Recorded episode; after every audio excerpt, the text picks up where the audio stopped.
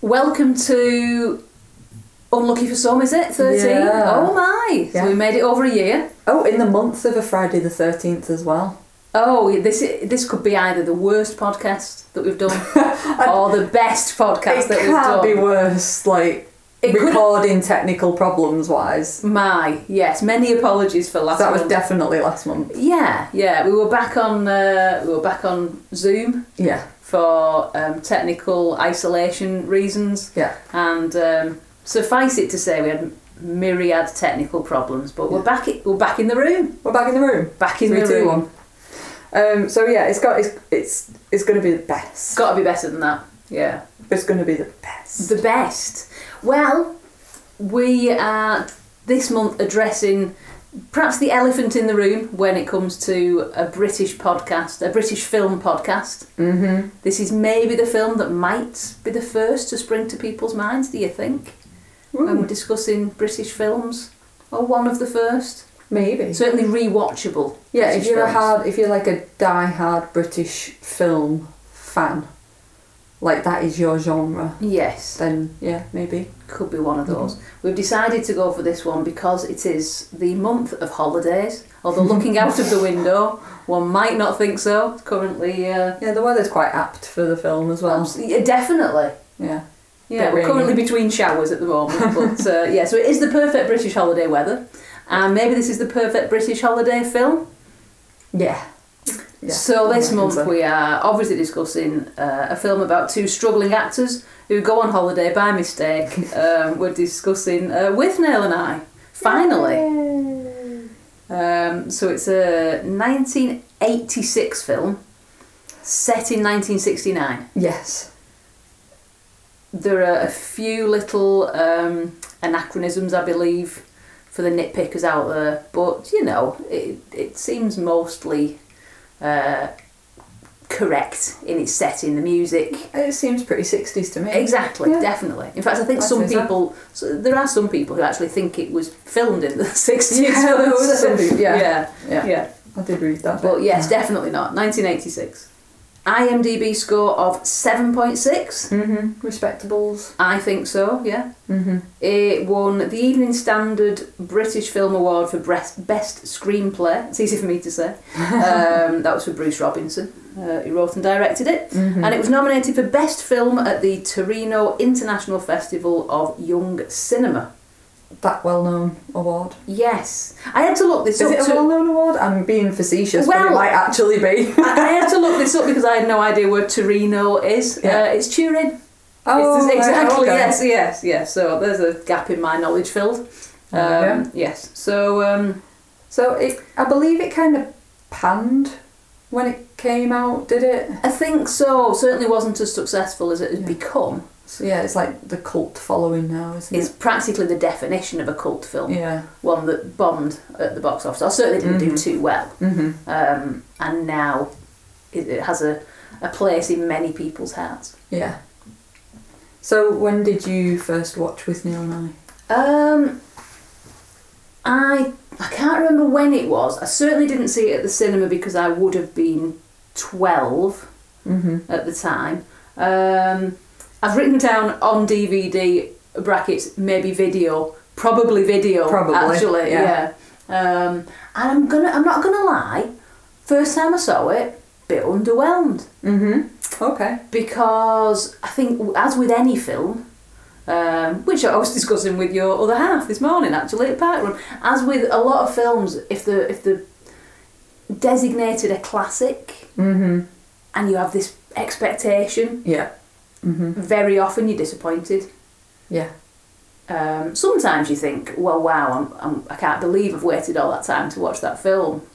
Um, and then other times you think, I'm not quite sure what all the fuss is about. Yeah. Kind of like me with my first viewing of Blade Runner. There was that. I, I put it off for so long. yeah. And then when I finally watched it, I was like, well, what was that about? But then I watched it again a few years later and I was like, oh, get it. I get it, exactly. It's yeah. good. It Yeah. does happen. Mm-hmm. Yeah.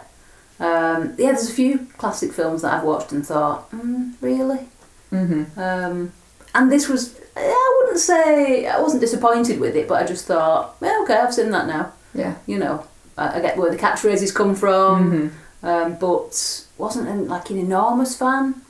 Uh, I've seen it again since then, prior to, to our our current She Watch, Mhm. and again, you know, n- not uh, not bowled over by it, but I think much like the uh, much like the lighter fluid, um, it, Ooh. I do maybe not the lighter fluid. I think I think the film is addictive. Yeah. I think the more you watch it, Mhm. the more you like it. Yeah. Uh, I'm already looking forward to seeing it again at some point in the future. Yeah, I mean, I've got to say, I I didn't like it. Um, I loved it. I loved Hey! it. fake out, fake out. um, yeah, I, I I sat there watching it, thinking, oh, this this film is uh, relatable in some in some ways. That's slightly disturbing. It is a little bit, but you know, not going into too much detail there. Um, yeah, I thought it was completely balmy bonkers Yes. Oh, also unrelatable in other places. Gl- I'm But, glad um, about that. you I'm know. glad. Yeah, but I kind of uh, I got some of the the humour like from experience and things. So yeah, it was a entertaining film to watch. I've got to say, and I did love it. Yeah, definitely. I thought it was great. Uh, yeah, and so uh, under um, is it rewatchable and why or why not? I think it's definitely rewatchable. Mm-hmm. There's yeah, always because there's so many good quotes that you just want to like hear again, and Definitely. like Richard E. Grant and Paul McGann delivering them in particular. they're amazing. you Considering want to really hear that it, it again. it, it was the both of them. It was their first feature film. Mm. Yeah, apparently So well cast. hmm But it sounds like they went through the ringer audition wise from Bruce Robinson. It sounds like he was really, really, really picky Definitely. about who got the parts. It- yeah, they And I think certainly he did give him like a bit of a bully time at some at some points, like to like pull the performance out of him. Definitely. Although yeah. Richard E. Grant in a special feature was just like, oh, he claims to like you know pull the performance out of people. It's like, well, I can't repeat what he said, but he said it was rubbish. Yes. it's really good direction though and, and writing because it kind of comes across shambolic in Yeah. parts and you, you almost think that it must be improvised and It felt like watching an elongated episode of Bottom to me. yeah that's a it really kind good of made me think of that. observation yeah definitely yeah uh, and neither of them apparently were the first choices Oh, uh, for the for the role um, people who were considered for the role of Withnell um, Daniel Day-Lewis Right, okay. um, Bill Nye Mm. uh, Chuckles Branner oh, I want to see that. Everyone, yeah, you Yes, definitely yes. want to see that. Um, Ed Tudor Paul, it was the only one I can Oh. actually see in the role. Because he looks quite similar to Richard I think E. so. Grant. Yeah, I think Yeah. so.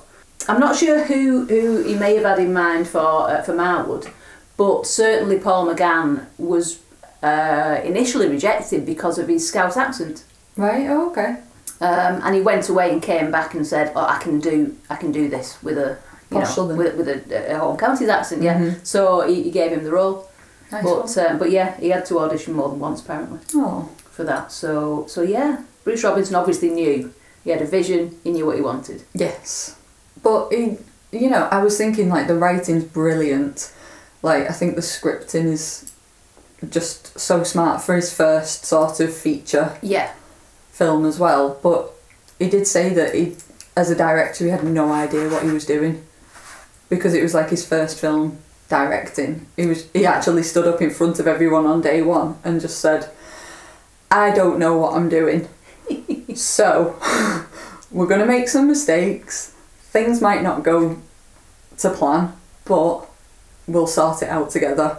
Uh, But he, he Wow. did he did like off his cat to like the crew and said like the crew were amazing yeah, and really did a lot to help out. uh-huh. So I thought that was quite nice, a good team effort. absolutely. Yeah, yeah, That's what you want as your first time direction, definitely. isn't it? A good team around you. Yeah. Um, I mean, the film's partly autobiographical, Mm. I believe, Worryingly. which is again quite worrying. Yeah. Um, so. Uh, with Nell's based on Bruce. Um, I keep wanting to say Bruce Dickinson. It's definitely not Bruce Dickinson. no, that's I a did go to different see Bruce person. Dickinson I the other night, believe and it was so. awesome. it was awesome. But yeah, he's um, it, it it was it was an older uh, his housemate Vivian McCarroll, Mm-hmm. who was a, a an actor who didn't Ah. Actor. an actor who had never really got any parts and, and drank Yeah. quite a lot. So yeah, he was uh, kind of Withnail was loosely based on him Mm. and his own experiences as a as an actor, who then turned to writing. Mm-hmm. So that's interesting. Yeah, I think he said um, that Uncle Monty was based on a director that he'd worked with as an actor Yes. himself as well, which is Yeah, he was in Brilliant. um, he was in Romeo and Juliet, Zeffirelli's uh, Romeo and Juliet, hmm oh, I love that one. and yes, he says that yeah. So some some of the things he he said it, so I don't see why we shouldn't say it. But Yeah, we'll not true, you know we'll, true, true, not, true. we'll not name any names, but some of his experiences were similar to those uh, potentially of of uh, Marwood, Mm-hmm. uh, the other people that he that he references. Yep. Apparently, he writes under the influence of red wine, which explains a lot.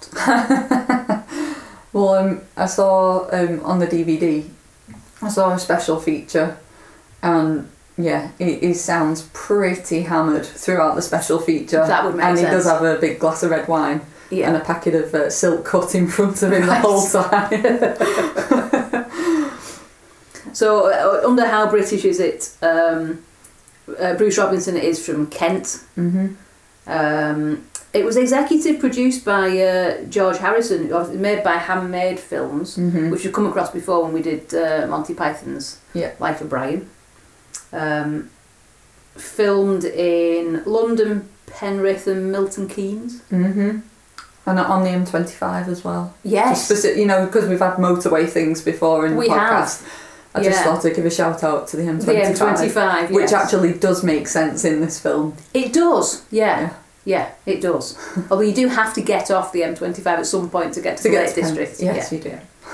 Um, I don't know if you noticed in the credits, uh, Ringo Starr gets a special production consultant credit Hmm. I didn't under spot his um, yeah un- under his original name. I'm not sure if he actually was consulted or if it was just a, a favour. Yeah, probably. Um, yeah. So it's definitely British. mm-hmm. Definitely Very much so. non-war Yes. British. No arguing on that one. Uh, the cast we've uh, we've spoken about uh, Richard E. Grant and Paul McGann. Mm-hmm. Uh, Richard Griffiths um, sadly passed away in 2013. Wow, was it Uh, that long ago already? Unbelievably, when they made this, he was only 12 years older than Paul McGann. Wow. I know. Yeah, I mean, yeah. I know he's got a bit of makeup on and stuff, but he yes. definitely looks a bit older. Wow, than he would. does. He Yeah. does. Perfectly cast. Mm-hmm. Oh, it's brilliant when he's like having a freak out in his house about the cat, Oh my, yes. and then yeah. um, over lovingly talking about vegetables. it's just weird. You know It's what? Brilliant. I, the, mo- the older I get, the more I understand Monty's love for vegetables. Personally, I grow nothing in my garden that I can't eat. Oh, fair enough. So yeah, you know, I have a bit of an affinity there with Okay. uh, with old uh, old Uncle Monty. I like his obsession with vegetables. Um, we've got Ralph Brown who plays um, who plays the drug dealer, Danny the dealer. Danny the dealer. I like him. I think he's brilliant. I think he's like a Russell Brand sort of s. Hey, that's it. Yeah, that's an Character. interesting comparison. Oh, Yeah, No, that- Definitely. I, I should have brought that up later on because that's that's that's the popped thing. into my head for something later in the podcast. Oh, okay, okay. But um, We'll- yeah, it does kind of We'll pretend make you you didn't think say of that. that. Um, I'd forgotten about this, Mm-hmm. but have you seen Wayne's World too? I have, but a long time ago. Yeah, yeah, me too. But he basically plays the same character. Oh, in that. right, he okay. basically plays. Um, it's the same voice, but he plays a roadie right. in Wayne's oh, yeah, World I like to too. see He does that. the same voice, Mhm. and he tells. You may remember this. He tells a story about the brown M and M's. You know the famous story about the uh, the the band requesting only Oh, brown the M brown and M's. Um, M&Ms, right? okay, but he's yes. basically playing the same character. He's called uh, Del Preston in Wayne's World 2, but he's essentially playing um, Danny the Dealer. Danny the Dealer. Fair Yeah. enough. Yeah. And when you hear him speak in real life and when you look at him in real life, Uh-huh. it's, it's a really amazing performance because he looks nothing like. I know. Yeah, he really doesn't. No. he really doesn't. He doesn't really talk Not that at way all. either. Like No. I think he he nailed the um the audition, didn't he, for the part because he turned up like in Yeah. character. So they were And- like, yeah, we love that. I think he based the voice on someone that he knew as well. Oh, really? Yeah, which is slightly disconcerting. That gives away a few things. Yes, it does. It does. Oh, we, we uh, Richard E. Grant. Um, I I have written down that he was actually born in South Africa, famously. yeah. But he's, he's you know we- we're still we're still claiming him. But you as try and British. find anyone that sounds more English Exactly. than Richard E. Grant. yes, yeah. It's not so happening. yes, we're happy. yeah, yeah. Um, I know we've already discussed this off podcast, but um, uh, how many degrees of Richard Curtis? No. Oh.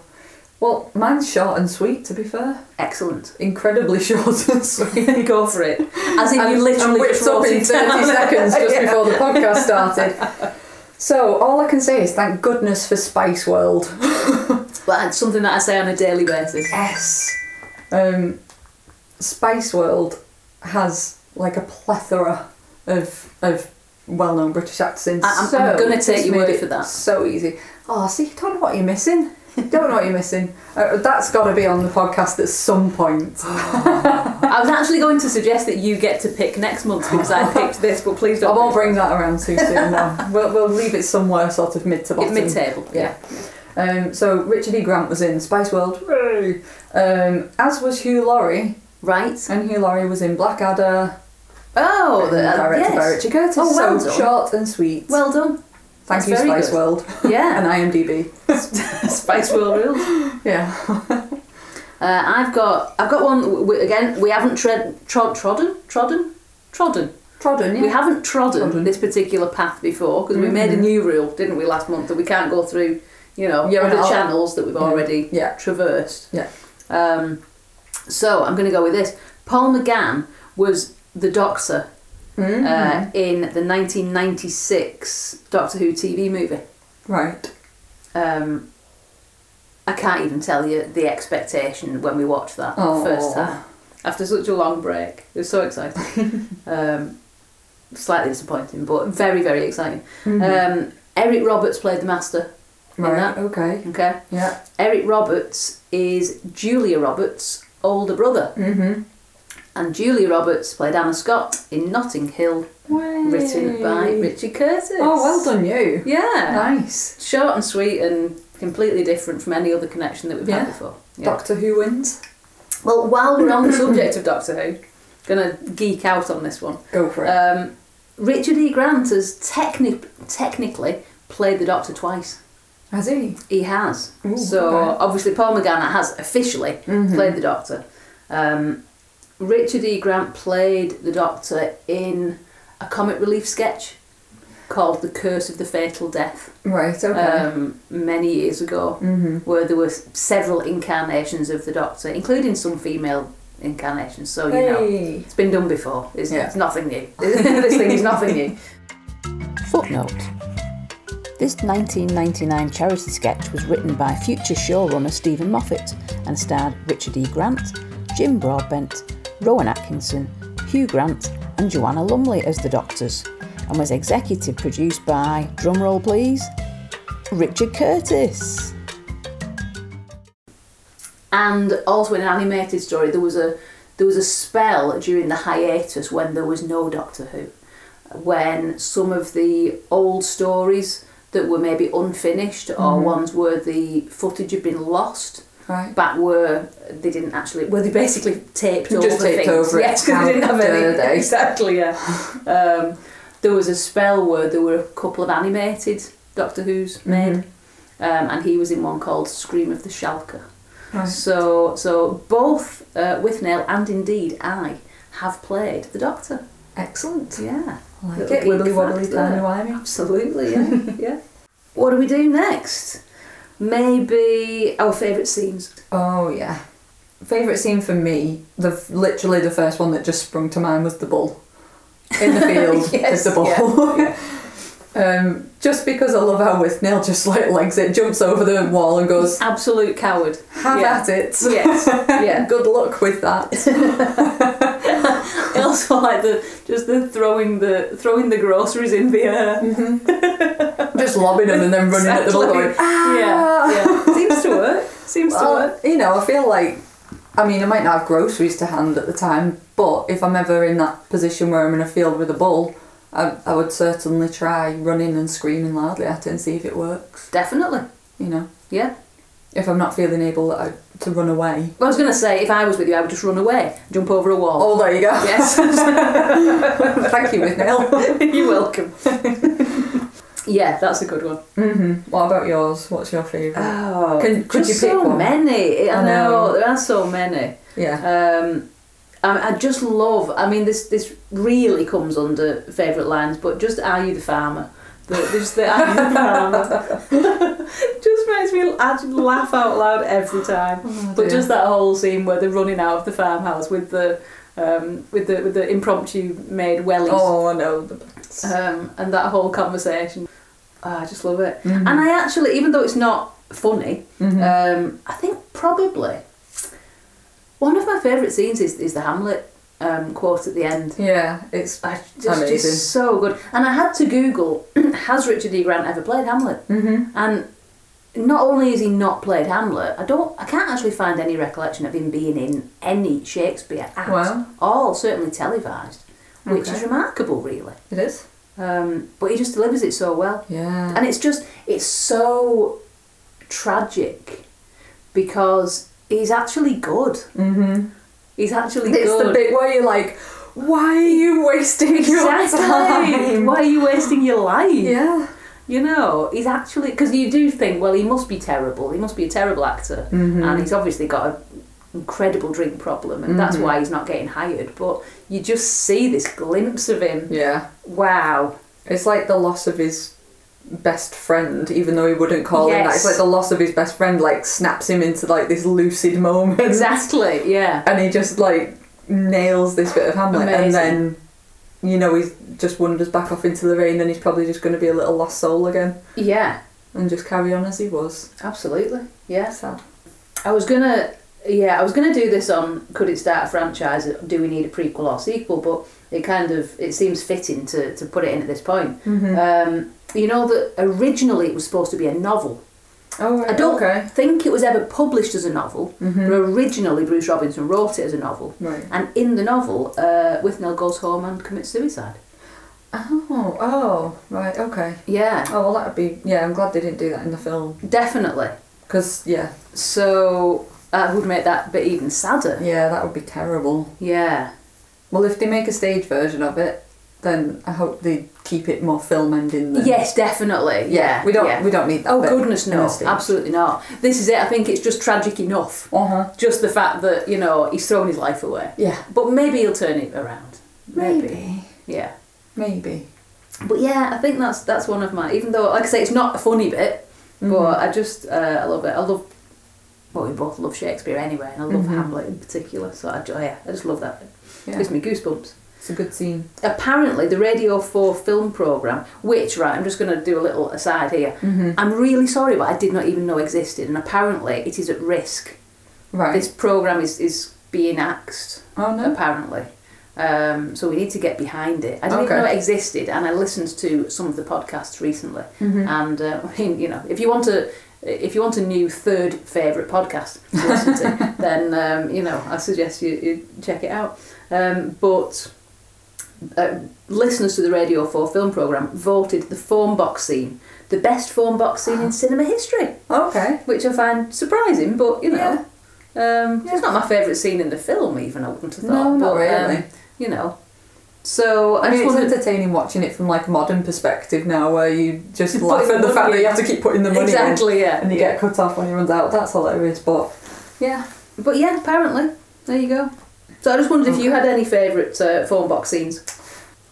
favorite scene i'm gonna i'm gonna pick the matrix which i guess is probably Oh, like wow, a glaringly obvious one but Well, not one I thought of, so not as glaringly obvious as you'd expect. well um yeah i just uh, i mean I, I just think it's great in the matrix how they Yeah. use the phone boxes as like a an out Yeah. of the matrix and my favorite one in particular is like the opening scene with trinity Amazing. where she like nearly gets squished by a truck Yeah, and um, the because first it's time like, I see woof, it's it, like- exactly, yeah, yeah it's a bit What is this? terrifying yeah. and you're like wow that was cool that was a good Definitely. opener. so yeah, Yeah, that never wins thought about that. that wins for me That's a good one. Yeah, um, I mean, yeah, all of Bill and Ted.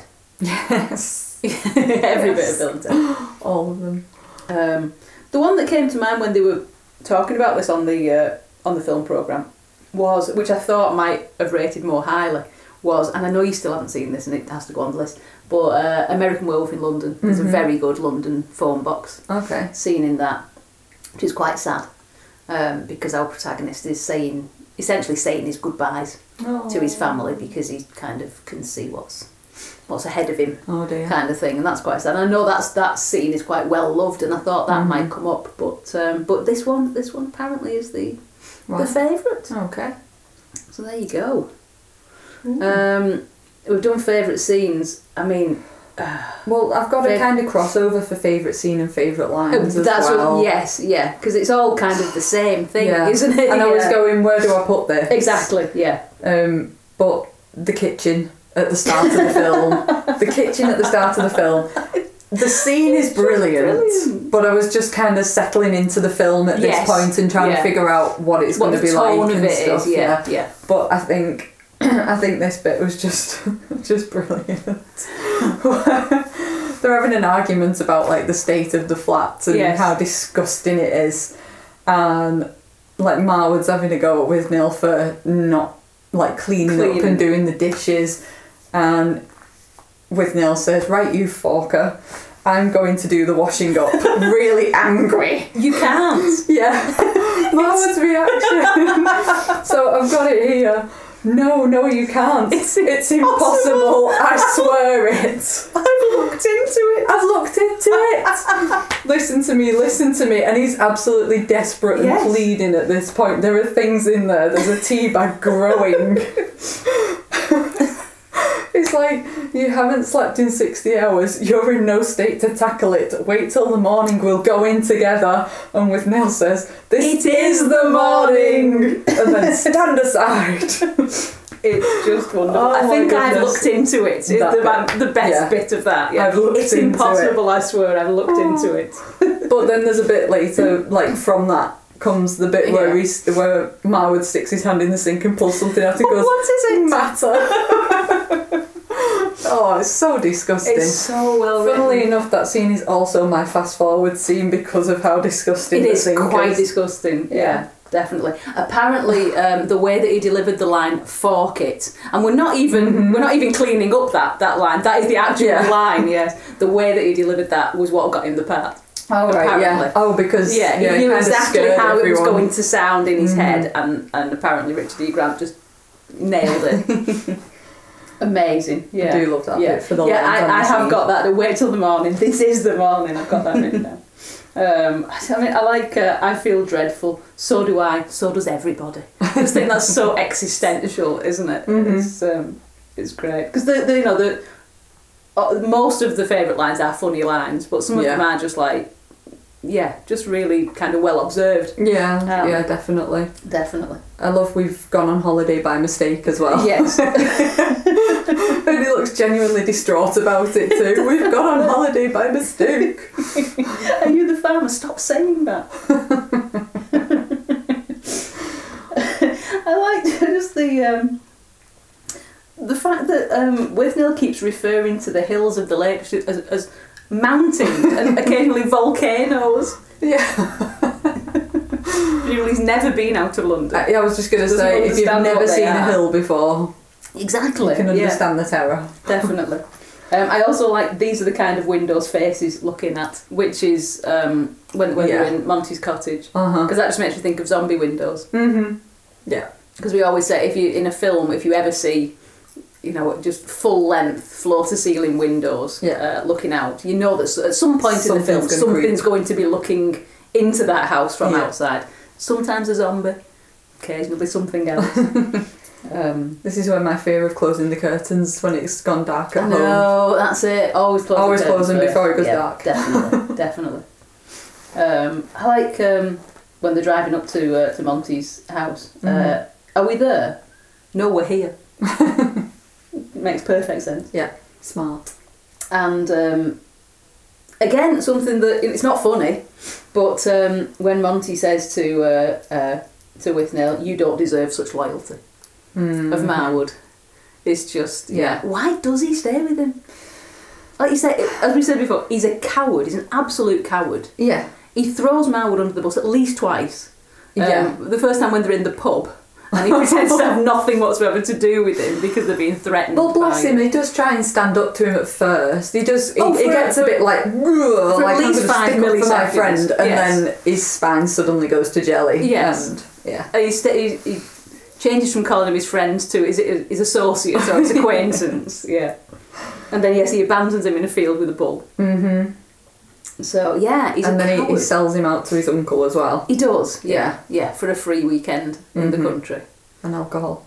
Uh, he- and, and booze, yes, of Yeah. course. Yeah, he was a terrible, terrible, terrible friend. Mm-hmm. Um, so, yeah, he doesn't deserve his loyalty. Not really. No. No, not really. And in the end, obviously, spoiler alert, uh, he moves on, doesn't he? does. Gets himself together and moves on. Mm-hmm.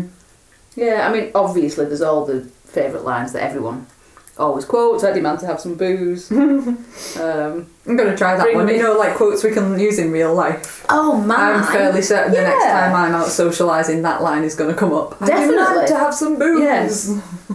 I demand the finest wines available to humanity. I want them here, and I want them now.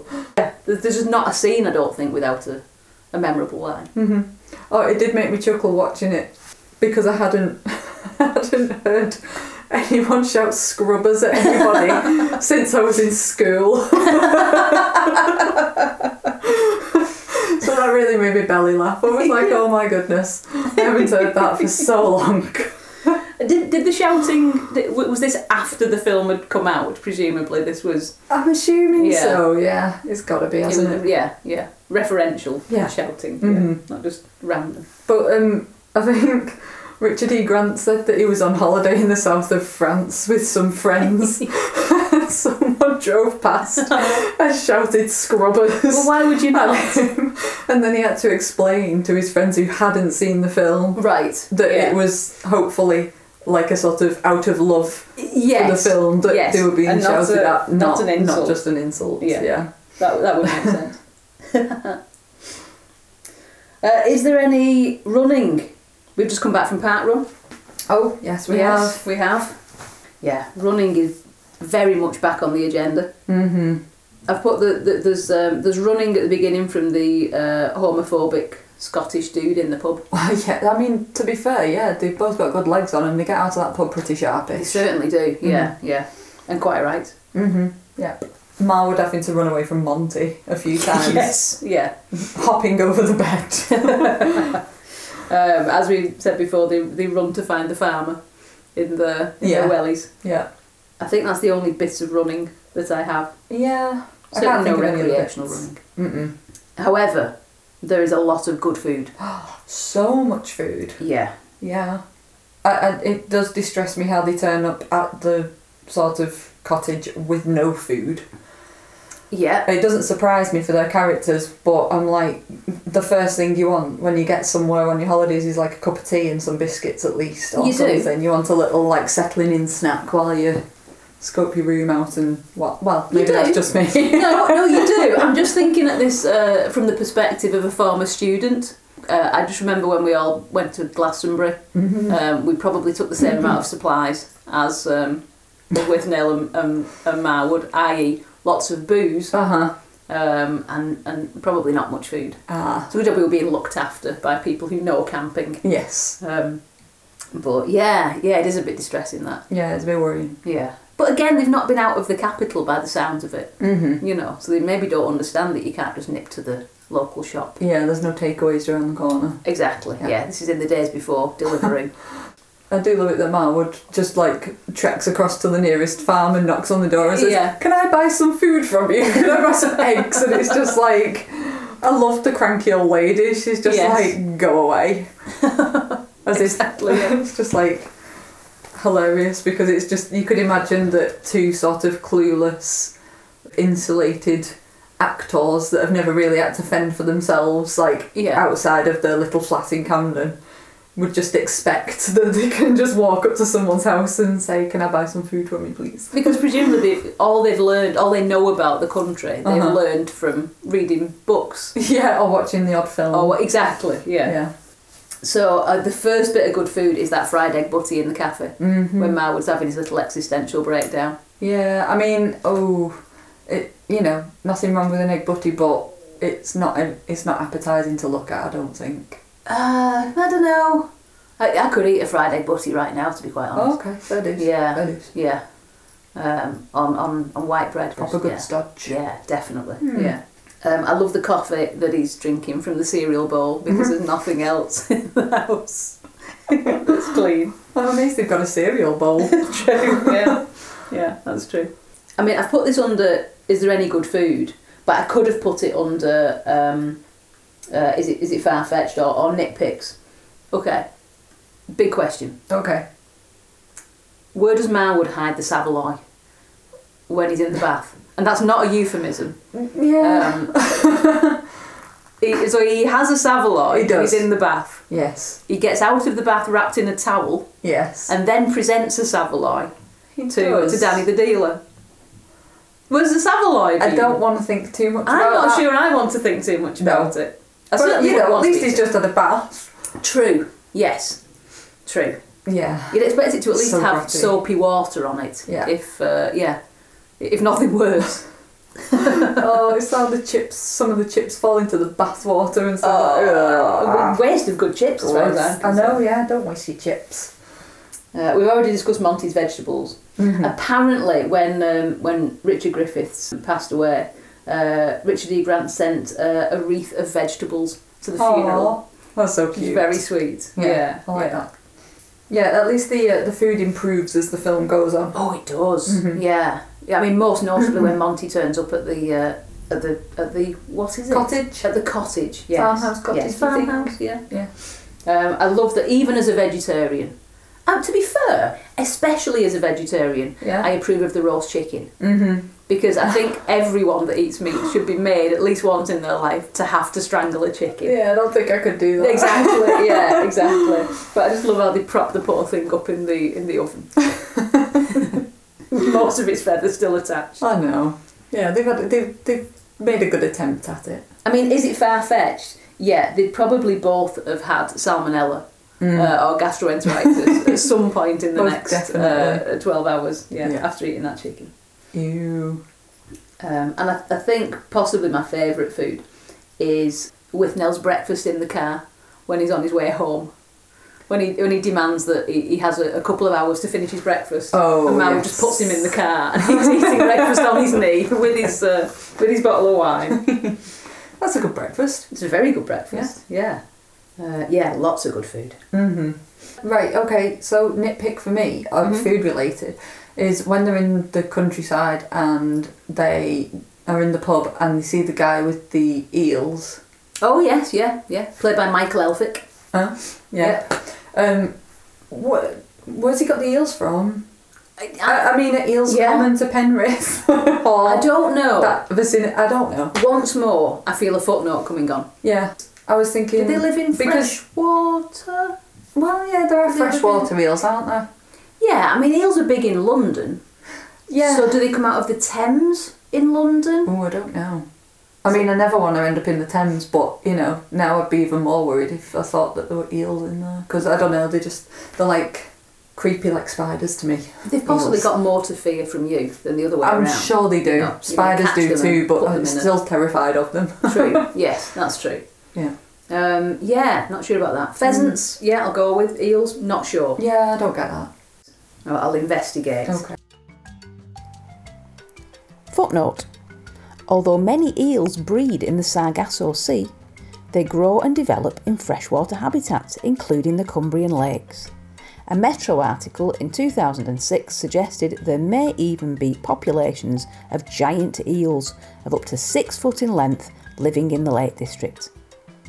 I'm not sure this fact will help with Betty's eel phobia. Let's go on to is it a bit far fetched um, while we're at it. We, we spoke about the bull scene. So, what I'd like to know is how did they make it through that field without disturbing the bull? And then suddenly it appears and It appears, yeah. They're ready to attack. I them. know I'm nitpicking, you know, it's otherwise a good scene, but, you know, we've all, I'm, I'm assuming been in a field with cows at some Mhm. point Yeah. it's kind of terrifying because those things are big. Yeah. And I'm They're sure very they big. probably kill more people than crocodiles every year or something. Certainly in this country.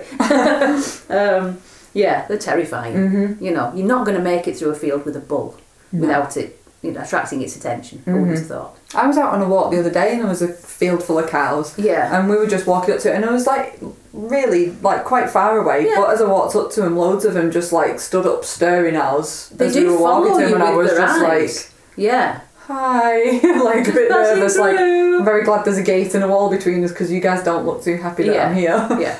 you Don't know? mind us. Yeah, it was a bit like Children of the Corn. They really are. Yeah, those things are scary. They're big and they're scary. Yeah, they are Yeah. very big and scary. Yeah, and that's just the that's just That's the just the ladies. yeah, exactly. Yeah, yeah. So yeah, I'm not sure how they made it through that uh, that field. Mm-hmm. Um, for the record, um, uh, as a pharmacist, as previously mentioned, uh, phenol dihydrochloride benzylex does not exist. No. It sounds impressive. It does. Apart from the benzylex bit of it, I was convinced it might have been a, a real drug. With Benz, nothing ends with benzylex. No. But um, yeah, it, that doesn't exist. And in current prices, that two pound it would it would cost approximately twenty eight pounds forty two. Hmm. So I mean, I'm going to hold my hands up. Um, I have literally no idea how much drugs uh, illegal No. street drugs cost. so uh, I don't know if that is expensive. But for something It that is. sounds that fancy and specialised and supposedly like blows your mind, you'd think it'd be more than twenty eight pounds. You would actually, yeah, yeah. But for, I suppose for Withnail, who has no money, um, I suppose it is quite a lot. Yeah. Yeah. Uh, do you have any uh, any far fetched uh, parts or nitpicks? Um, I feel I feel like as entertaining as it is, the scene where Wignall's arrested for drunk driving, and he's like doing the, The- urine the urine- sample yes, in the yeah. police station. I feel like that would have been caught a lot earlier Yes. than you know when he's kind of midstream. yeah. That trick with the fairy liquid bottle and the pipe.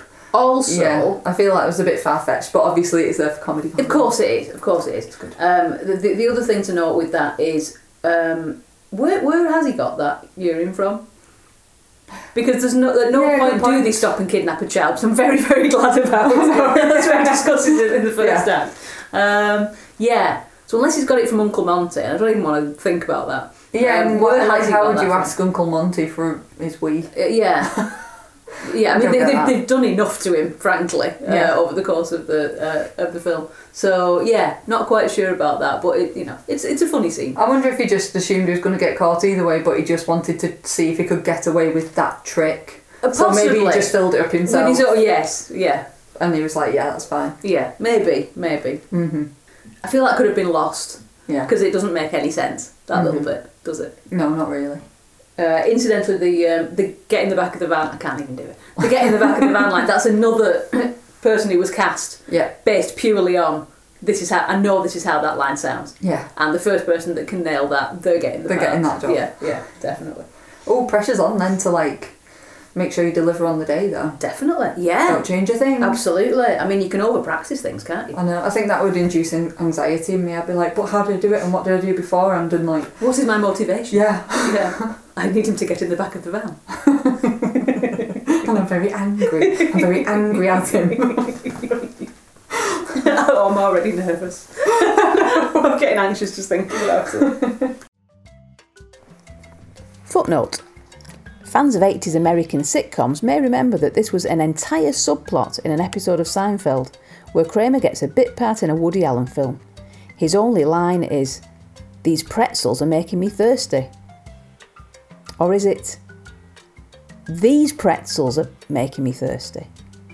Or maybe, these pretzels are making me thirsty. Oh, these pretzels are making me thirsty. Uh, do we have any fast forward or check your social media?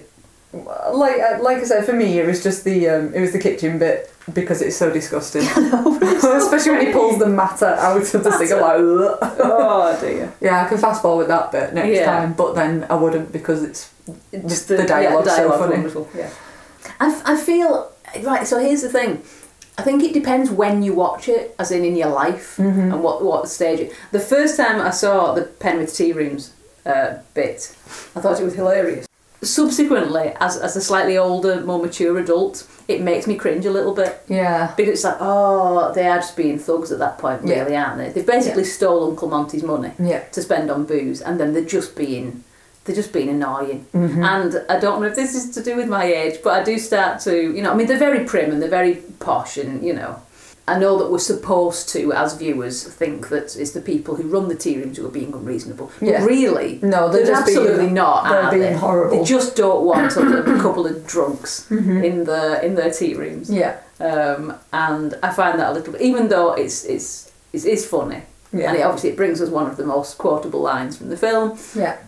It makes me cringe a little bit. Yeah. It's not nice. No, Because no, if it's you not. were if you were in there, you'd be just like, look Ugh. at these muppets. yeah, Get yeah, out. you would, yeah, definitely. You wouldn't stand for it. No, you Uh, wouldn't. You have just reminded me of another nitpick as well, um, but it's not. re- I- I just I just find it fu- it's funny, but not haha. It's just funny. Like, why did he write it that way? I'm Yeah. assuming that Bruce Robinson knows somebody that would order drinks this way, but a pair of pints, Pair of pints. a pair of quadruple whiskies, Yes. a pair of gins, a pair of pints. It's Yes. like who says a pair? no one says that. Two two whiskies, yeah, two Sorry, double it's whiskies. a park run tickle, post park run that's tickle okay. that's going on. It's not not the run. That's no, fine. it's the you know when you get the hurt when you've been Absolutely. running. yes, definitely. It's that. It's not. It's Yeah. not the other thing. No, I, I, I have lateral flow tested this Yes. morning.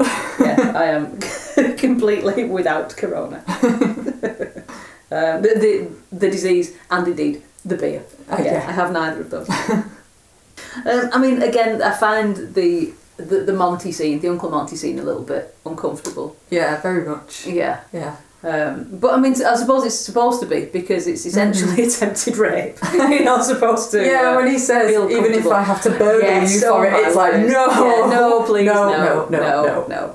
no. Um, so yeah, we're supposed to feel a bit uncomfortable. I think at that point. yeah. I think the most uncomfortable thing about that scene is Monty's eyeshadow. Oh Um, yeah, it's so weird. Here's the thing though. Um, the guy who did the makeup on this film is, is a guy called Peter Frampton, um, not the musician from the 60s and 70s. I did double check to make sure he wasn't the same person. Fair enough. Um, he won the Oscar for makeup for Braveheart. Oh wow. Well, yeah, it improved by then. Yeah, absolutely. but I don't know if he's deliberately. Yeah. They- Obviously, It's supposed to make him look a bit like lovey and maniacal. and- Exactly, yeah, yeah. And right at the Can't do that. beginning of the film, where both with Nail and Maud have got the red eyes. you know, Yeah. They look dreadful. Super dark don't circles, they? yeah. Yeah, so I mean, I suppose his makeup is very good Yes. in that it has the desired effect, Mm-hmm. but it's also terrible, Yeah. which is presumably the, the desired point, effect, yeah. Mm. yeah, Um, in, that, in that scene. Um, can I just? So th- this might come under other business, but I just I need to get it out before I forget about Go for it, go for it. So when I was much, much, much, much younger, and probably way too young to be watching the film anyway, Mm-hmm. I watched a film about a guy who had a boil on his neck right, and it grew bigger and bigger and gained Right. a personality of its own yes. and eventually the boil became a second head on this Yes. person and they were having an operation to remove it but the boil sort of convinced people that Yeah. he was the original head and so the man's actual head got chopped off Right. Yeah, Surgically yeah, removed. Yeah, with you. um, now i've asked people about this film sporadically over the years and, Yeah. and said like "Did- did you ever see that have, have- have you ever come across a film like this like sort of going what on earth Yeah. and I'd started to think, do you know what? I've made Maybe it I've up. just had a bad dream when I was a Yeah. kid and I've made this up and Uh-huh. it doesn't exist. I am so glad that we've done with Neil and I because my research took me to the film. Yes. So I know that I've not just made it up now, it's how to get ahead in advertising and it's Richard E. Grant. It is Richard E. Grant. So yeah, yeah. freaky deaky Oh, film. well done. Freaky deaky film. Yeah. Like, so weird. I don't want to watch it again because it's kind of gross as well. Yeah. But um, I'm so glad that I found out that this film actually exists and I Definitely. didn't just dream it. So you don't have to write into that other podcast um, for, Yeah. for their new WTF. What's that film? yeah, exactly, exactly. Um, so Oh, yeah, wow. I'm I'm very pleased that you Excellent. chose this film for Oh, us to wow. watch because um, yeah, it's been bothering me for Yeah. years. I mean years. It does sound like it's left a, a deep impression, as it would Yeah. watching it. At, I would definitely attended say it. if you were going to pick um, one of the two films to watch with Neil, mine's the better one. Yes, slightly less. Uh, uh, Less nightmare. grueling. Yes, slightly less nightmare inducing. Yeah. definitely. Uh, while we're on other films, um, I didn't pick up many other film references in this. It's probably a film that has influenced other films. Um, but the only this is quite topical actually, because when Withnell is talking at the beginning about he makes a a, an- a reference to he's read the paper and um, there's a, a young actor that's been hired by an Italian director. And he, he, you know, comments on why potentially he may have been Ah, hired yes. and not necessarily being due to his um, acting prowess. Mm-hmm. I think he's actually referring to uh, Bjorn Andresen Right. in Death in okay. Venice because that was filmed about the same time Right. as the film is set. Uh huh. I I presume that's who he's referring to. Oh, okay. And there's currently a documentary that's uh, available in cinemas called The Most Beautiful Boy in the World, Right. which you may have heard okay. about. And that is a documentary about Bjorn Okay. um, Interesting. and the fact that after he was in Death in Venice, the, uh, the company basically owned him. they owned Oh, his image. So they put his image on all kinds of things. They sold his image everywhere. Apparently, Oh, there wow. was even like a dress up doll. You know, you you used to be able to get figures that you would cut out of your magazines Uh-huh. and you would fit little paper, you know, um, clothes on them. Yeah. Maybe this is a little before your time, you know. We used to play with cardboard when I was Aw. little, you know. Um, but this guy was everywhere. They literally owned him Wow. um, for, for years. and this documentary is about how that experience changed him um, and defined him. Mm-hmm. Wow. Um, Mm. Sounds so like Subway in that's got- community. exactly, exactly, yeah. So yeah, so I thought that was quite interesting because I would Oh. Mm-hmm. never even have picked up that reference if it wasn't that I'd heard about this documentary it's about at the Yeah, fair moment.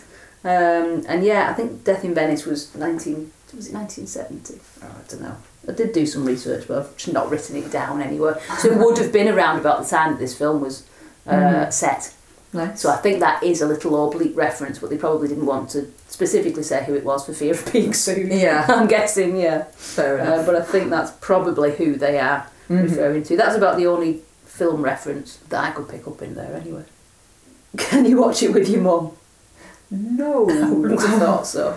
no, I don't think so. The first time I was she watching it, I think I actually uh, WhatsApped you and said, "I'm not sure we can do this. Film. I'm not sure we can repeat any of the lines." Yeah. Well, actually, there are many. We're doing lines. pretty You good can- Uh, at um, we're doing dodging okay. the lines. Exactly. Yeah. But uh, I don't think uh, my mother would certainly not approve of the language.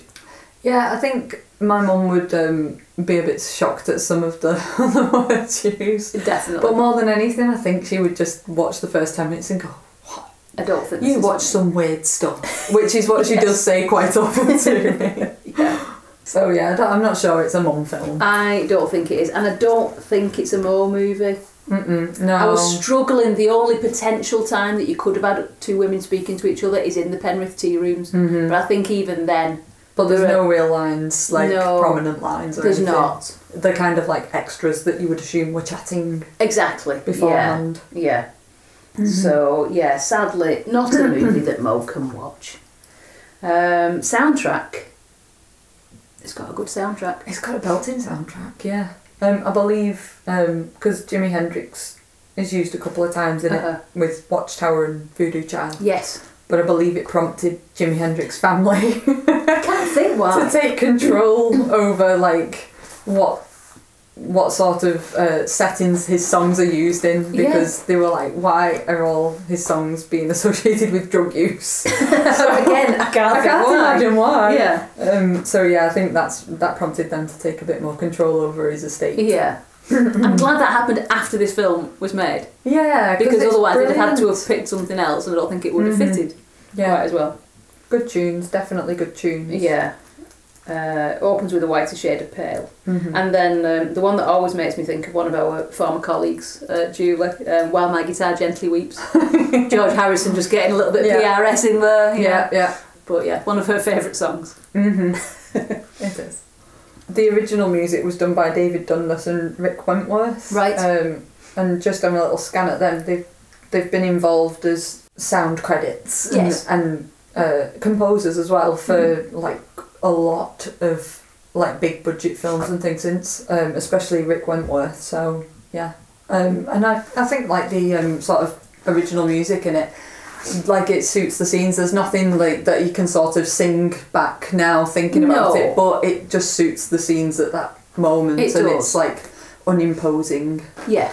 So yeah, good Yeah. good music. I think sadly, sometimes if you don't notice the soundtrack, that can sometimes mean that it's good. Mm-hmm. Because I can think of things that I've watched recently where the soundtrack has been completely wrong for the scene and Uh-huh. it's, it's distracting and whatnot, you Mm-hmm. know. So I think, yeah, it sounds like damning with faint praise, but if you don't really notice that music, it's Yeah. sometimes a, a good thing. Mm-hmm. Yeah, it's kind of, you know, good background Yeah, definitely. mixed up with the kind of jukebox soundtrack. So, Mhm. Yeah, it's good. Um, has it dated?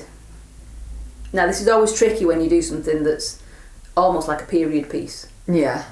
Well, I think um, from the sort of Uncle Monty perspective, I'd like to think it's dated that people Yeah. have more respect for people's boundaries Mm. and Yes. things. You know, like um, what with Nell did to Marwood, setting him up with his uncle without him realising and stuff. like, Completely out of order. most people wouldn't do that now. Yeah, You know, um, most people probably wouldn't do that then. But, true.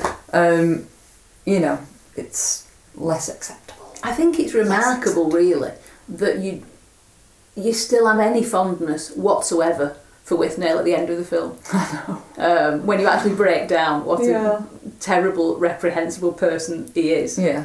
And I think that's again why I like that soliloquy at the end because it's just like, oh, he's not so bad. Yeah, it makes you, No, suddenly it- sympathise that It does. he really is just the person that he's hurting the most Yeah, is himself. exactly. Yeah, As much as he like, you know, causes havoc for other people, he really is just damaging himself. it really is. Yeah. Um, and also, that obviously, the news of the world still exists um, in this in this world with the kind of journalism that we came to expect. Yeah. Um, nude or per secret life. Um, I think the only thing that dates it in that respect is the transgender article. Because Mao was kind of reading the transgender article and going Mm-hmm. Yeah. Mm-hmm. like, "What world do we live in?" kind of thing. Whereas now, that's very much that wouldn't be the thing that would shock you. Yeah, No. the nude or per secret life. Like, yeah, this isn't proper journalism. Uh-uh. But that main article that he's looking at, that's the kind of thing that, to be fair, we see quite a lot. Yeah. and, and And it's like, get no one, over it. no one kind of bats an eyelid at. Yeah. So I think that's dated it a little bit. Mm-hmm. Um, the thing that tickled me was neat gin. Does anyone do neat Oh. gin anymore? Um, it's, I mean, it's always Well, I- overpriced and in enormous Yeah. glasses with lots of fruit. Yeah. Well, I went to a gin tasting a couple of years ago and we Okay. did have some neat gin then. right. Um, which yeah, it was it was strong stuff. Yeah. but um, it was quite pleasant to drink. I, pro- I would imagine just Gordon's gin or other brands are available. Yes. Um, you know, just that neat. Maybe not. Probably hard to swallow Yeah. Yeah. unless Yeah, you're an literally, alcoholic yeah. like they are. yes. Yeah. I mean, yeah. Apart from a tasting, I Mhm. suppose. Yeah. I'm not sure anyone does Yeah. that anymore. no, not really. Like you say, other than uh, alcoholics. um, oh, time in the middle of the day. Do you remember when pubs used to shut? I know. It's bizarre. It, It really shocked, is. It kind of shocked me, in, like into going, oh, uh, yeah, this Yeah. is an old film Yeah. because Pubs it don't open really till did 12. surprise me. and then they shut, and then they open Oh. again. Yeah, Gone are those days. yeah. Thank goodness. I remember those days, but um, but wow, it does shock you. And then the telegrams. I mean, I just want to clarify, I was not alive in 1969, but there was still a point. Um, I think probably in both of our lives when there was a there was a time when Mm-hmm. I pubs were received shut in the a day. telegram once. No way! I did. It was really nice, actually. Wow! I didn't even know you could still send a telegram. I, well, I That's didn't the either, thing. but um, yeah. So um, you know, about twenty years ago, when there was a war going on in the yeah. east, um, we were. It was a big thing to send a lot of parcels out at Christmas time to Right. like the soldiers out there, you Yeah. know, with some nice essentials and little treats and things like that. And so I sent a couple of parcels out, Yeah. and um, and one of the soldiers telegrammed me, wow. thank you. like sent me a letter saying like you know oh this is where i'm at and i've been out here for so long and thank you so much for this it really means a lot and That's amazing. and all this sort of stuff but it came by telegram Wow. i was like i actually thought i was in trouble when i received it so i was like why would i be getting a telegram Oh, what have i done it was some kind of summons. yeah i was like what have i done Oh, that's so but um, interesting. yeah got a telegram I wonder if you Amazing. still can. I bet you can, you know. Bet you I mean, I bet it costs a fortune if you're not a soldier and you want to send a It's telegram. probably cheaper than a first class stamp. Further research needed. Footnote It currently costs £59.40 to send a same day telegram to someone in the UK. They must have really wanted Marwood for that part. Um, other things that have dated. We're coming out of um, having to think about if it's COVID safe, thankfully. Mm-hmm. We hope. But um, I did think that some of the some of the bits of the film are um, COVID safe. So they're having a staycation. Mm-hmm. Yeah. Um, in in the household bubble, Respect. completely allowed. yeah. Um, but the point where Withnell shares a cigarette with Jake the poacher Yeah. just makes you cringe, doesn't does it? a bit, Oh my yeah. word! You just put something in your mouth that someone else has had in their mouth. Oh my word! Yeah. Yeah. Um, coming home to find like strange, well, Danny the dealer and a stranger in your bed, yes. Yeah, exactly. in your Yeah. flat. So it's not really COVID safe. It's not COVID safe. No. No. I do like the the um, again favourite lines and can you use them in real life? I think over the last uh, eighteen months, you could probably have used the line. I think we've been in here too long. I feel unusual. I think we should go outside. I think we definitely use that. Absolutely. We've all been there. I think. uh huh. Um, could it start a franchise? Do we need a prequel or sequel? Well, we've discussed that if we follow the, the book, hmm uh, no sequel necessary, No. um, which is quite sad. You would like to know what happens next. Yeah, maybe like a little short or something Yeah. where they like catch up and actually they've both been successful. Like you know, Wisnell's maybe got his act together and actually maybe not like made it big time, but got you know some work and sorted his head out. But that would be nice. You'd like to think that, wouldn't Wouldn't me and my happy ending. you? I know. I mean, you know, maybe maybe you want to know how they got together in the first place. Hmm. They Yeah. seem quite mismatched. You just kind of assume like drama school or I something, guess so. don't you? Yeah. Maybe everyone else in the class had the act together and they just didn't. Possibly, yeah. I don't think either a prequel or a sequel. I don't think you could sustain an entire film. Mm-mm. But like, you Not said, really. it'd be, it'd be nice to have a little little footnote. Yeah, that Um, would be good. that'd be interesting. So uh, I did hear that prior to the pandemic, um, this was supposed to be uh, appearing uh, as a stage play. Mm-hmm. So Mm. quite That might be interesting. Yeah. So I started thinking about who might be in it. Okay. I suppose the current thing is to do gender swaps and such, but I'm sticking. I, I'm, I'm firmly sticking with our kind of demographic. that we've Yeah, got. I, that, yeah, that's what I Um, was thinking. Yeah, especially I don't know whether the stage play will be a, will still be a period piece. I Mhm. don't know. I'm assuming so, but who knows? Um, and I'm just going. I've just I've just fantasy casted uh, with Neil and indeed I Mm-hmm. um, with uh, Asa Butterfield as I. Oh, yeah. You, you feeling Good that? shout. Yeah, Yeah. because Paul McGann's got those eyes, Mm-hmm. especially when he's when he's shaved his well, not shaved his head, but when he's cut his hair, Mm-hmm. his eyes really stand out. Yeah. You know, Yeah. and I think Asa Butterfield's got that same Mhm. thing, Yeah. you know, going on. Yeah. Um, I think he will be good. Um, Withnell, I thought a bit more about, and oh, I've struggled a bit, but I came up with Harry Lloyd, who I don't know if you know the name. I, basically I don't think I do. you know his face. Mm-hmm. I know him from again. We're going back to Doctor Who. Everything comes back to Doctor Who. But he was in a couple of episodes of Doctor Who uh, called Family of Blood, and I can't remember the other one. It was a two-parter, Okay. um, and he was very good in that. He's been in several other things since. But look him up. Footnote Harry Lloyd, of course, also played a Targaryen in season 1 of Game of Thrones and Harry Percy in the BBC adaptation of Wolf Hall. He is an Oxford graduate and went to Eton, so Monty would definitely approve.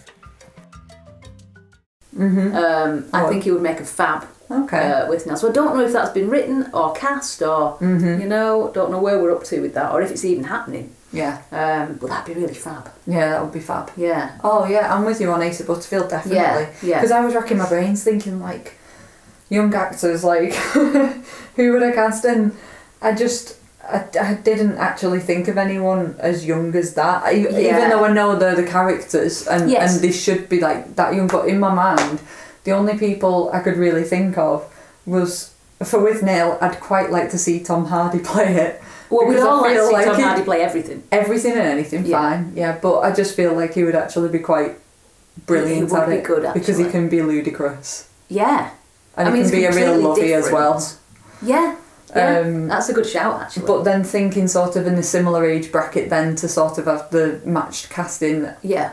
James McAvoy for an eye Eh, That's very good. Yeah. because I thought he'd be really yeah. I feel like he Yeah. has a similar tone to Paul McGann. Absolutely. Yeah. Oh, that would be quite good. Yeah. And then with them in mind, like obviously being a bit older, um, I thought about Monty and I thought Patrick Stewart, Michael Gambon, Wow. or if he was still here, wish he was Alan Rickman. Yeah. because I it'd be feel like all amazing. three of those could pull off like Yeah. you know the Uncle Monty role They. I mean, I. and have a lot of fun doing it. I was I was thinking about Uncle Monty, and the only person that sprung to mind Mm-hmm. was Matt Lucas. Matt Luke, oh yeah, But I think he's more a kind of comic actor. Yeah. I think you need an, You need an someone actor. who can do it a bit actor. straight. Yes, Yeah. definitely. Yeah. Yeah. Mm-hmm. But I thought, in theory, he would be great. yeah, But no, I think I think you're yeah I think you're right on any of those calls. yeah. I feel like Patrick Stewart is top of my list because Patrick Stewart would be amazing because he was good in Lots of uh, stuff like extras, wasn't he? Yeah. He's got that kind of. he is a proper lovey darling. he's a proper lo- yeah, and he, he's completely self-aware. yeah, totally understands the whole. Yeah, Mm-hmm. he'd be brilliant. I know. Yeah, I want to see that. Yeah.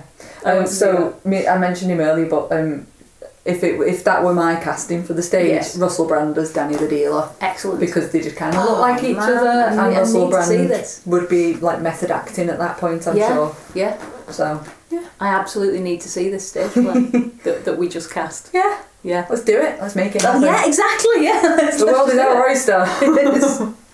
We've got our own podcast now. Ex- exactly, and no one's going to stop us. um, under any, do you have any other business? Well, the only thing that I wanted to mention earlier was um, the US poster for with Neil and I. Right. Um, the tagline just made me chuckle because it, all the tagline is "You are cordially invited to spend a funny weekend in the English countryside," What? and I thought, What? wow, wow, like one that feels. Even though it says English countryside, which Yeah. Uh, does feature in the film, yeah, how is that selling or telling you anything about the film? it tells you more. I think about US marketers of I films. feel like distributors. whatever marketing company they used in the US failed Yeah, because maybe they that just was just didn't not good. get it. Yeah, that's a rubbish tagline. Yeah. But I was thinking that yeah, like maybe they just don't get get it or No. Mm-hmm. because it's British comedy is very much British humour. Very much so, yeah. So I feel like maybe they were like told that it's a British comedy and therefore they're going. So of course it's just going to be a funny weekend in the country. Maybe they just hadn't even seen Um, it. yeah, We- we exactly. want Things, yeah. Yeah. Wow. It just doesn't sum that film up at all. Really does it? doesn't. No, it Paul. really doesn't. um, the only other business that I came across is um, there is, of course, um, as, as one would expect, um, a, a with Nell and I drinking game. Hey. Um, in fact, on the on the version that I watched, there was a little uh, extra which had a group of students Mm-hmm. actually doing the drinking game. um, th- I, Oh in all dear. fairness, they seemed way too sober by the end of it to have been doing it properly. Oh dear. But um, Jeez. but yeah, I'll run the drinks down. with you. The Okay. idea is that you have a, you take a drink of whatever they are drinking on Oh my goodness. on screen at the right. time. So you have to have all this um, set up in advance, obviously. So we start off with a mouthful of red wine, just a mouthful. Mm-hmm. Um, second drink is lighter fluid. And I'll dodge that. amazingly, I mean, they suggest, obviously, for so you don't get sued, they suggest that you just use something like overproof rum. Um, okay. uh, famously, they used vinegar in the Oh, yeah. Oh, Mm-hmm. actual, yeah, Yeah, I in the like actual that. shoot, um, and, and switched it at the last minute from water, so it got a genuine reaction. Um, but someone actually in this video did drink some lighter fluid, which I think is Ew. completely unsafe. No, that's not good. Yeah, please don't don't don't, try, try this that. at at home, home, kids. No. Um, then a double gin, Mm-hmm. um, three fingers of cider with ice before the time with the cider with ice. Mm-hmm. Um, a glass, two big chugs, a mouthful, and a sip of sherry. um, a double whiskey plus four more mouthfuls of double whiskey and a splash Right. six measures of teachers, another sip of sherry, three fingers of ale, a sip of red wine, a gulp of sherry, a small glass of red wine, a sip and another half a glass, Mm. a sip of Pernod. Oh no, lost me there. I used to like the oh, I don't like Pernod. that now. Oh dear, no. oh Oh dear. But Misspent youth drinking red witches. right, okay. Yeah, which I think were outlawed at one point. What were red witches? Um, cider and black and a shot of Pernod. Right. Ooh. I don't knock it till you've tried it. Finally, two sips, two gulps, two fingers of red wine, Mm-hmm. plus four gulps of uh, the 53 Margot. I think you can substitute it for another uh, Yes. Mm-hmm. posh wine if you don't happen to have any of that lying around. um, so, yeah, that's quite a lot of. Nice. I, I I notice in this that there's not many finished drinks. Yeah. There's a lot true. of half finished Yeah. drinks, so maybe it is possible to do it without ending up in hospital having your stomach pumped. But Uh-huh. I'm not going to try it anytime soon. Oh, that's a shame because I was going to say, should we rewatch it now? So, I'm Do all the afraid- drinking game and then re-record the podcast. And,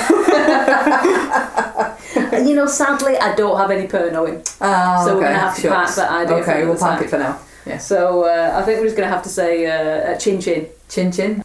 We'll, we'll see you next month for whatever For your film choice. I decide. I think, yeah. Spice World. People of Spice World. Vote now if you want Spice World. Uh, see you next time. Ta ta. Chin chin.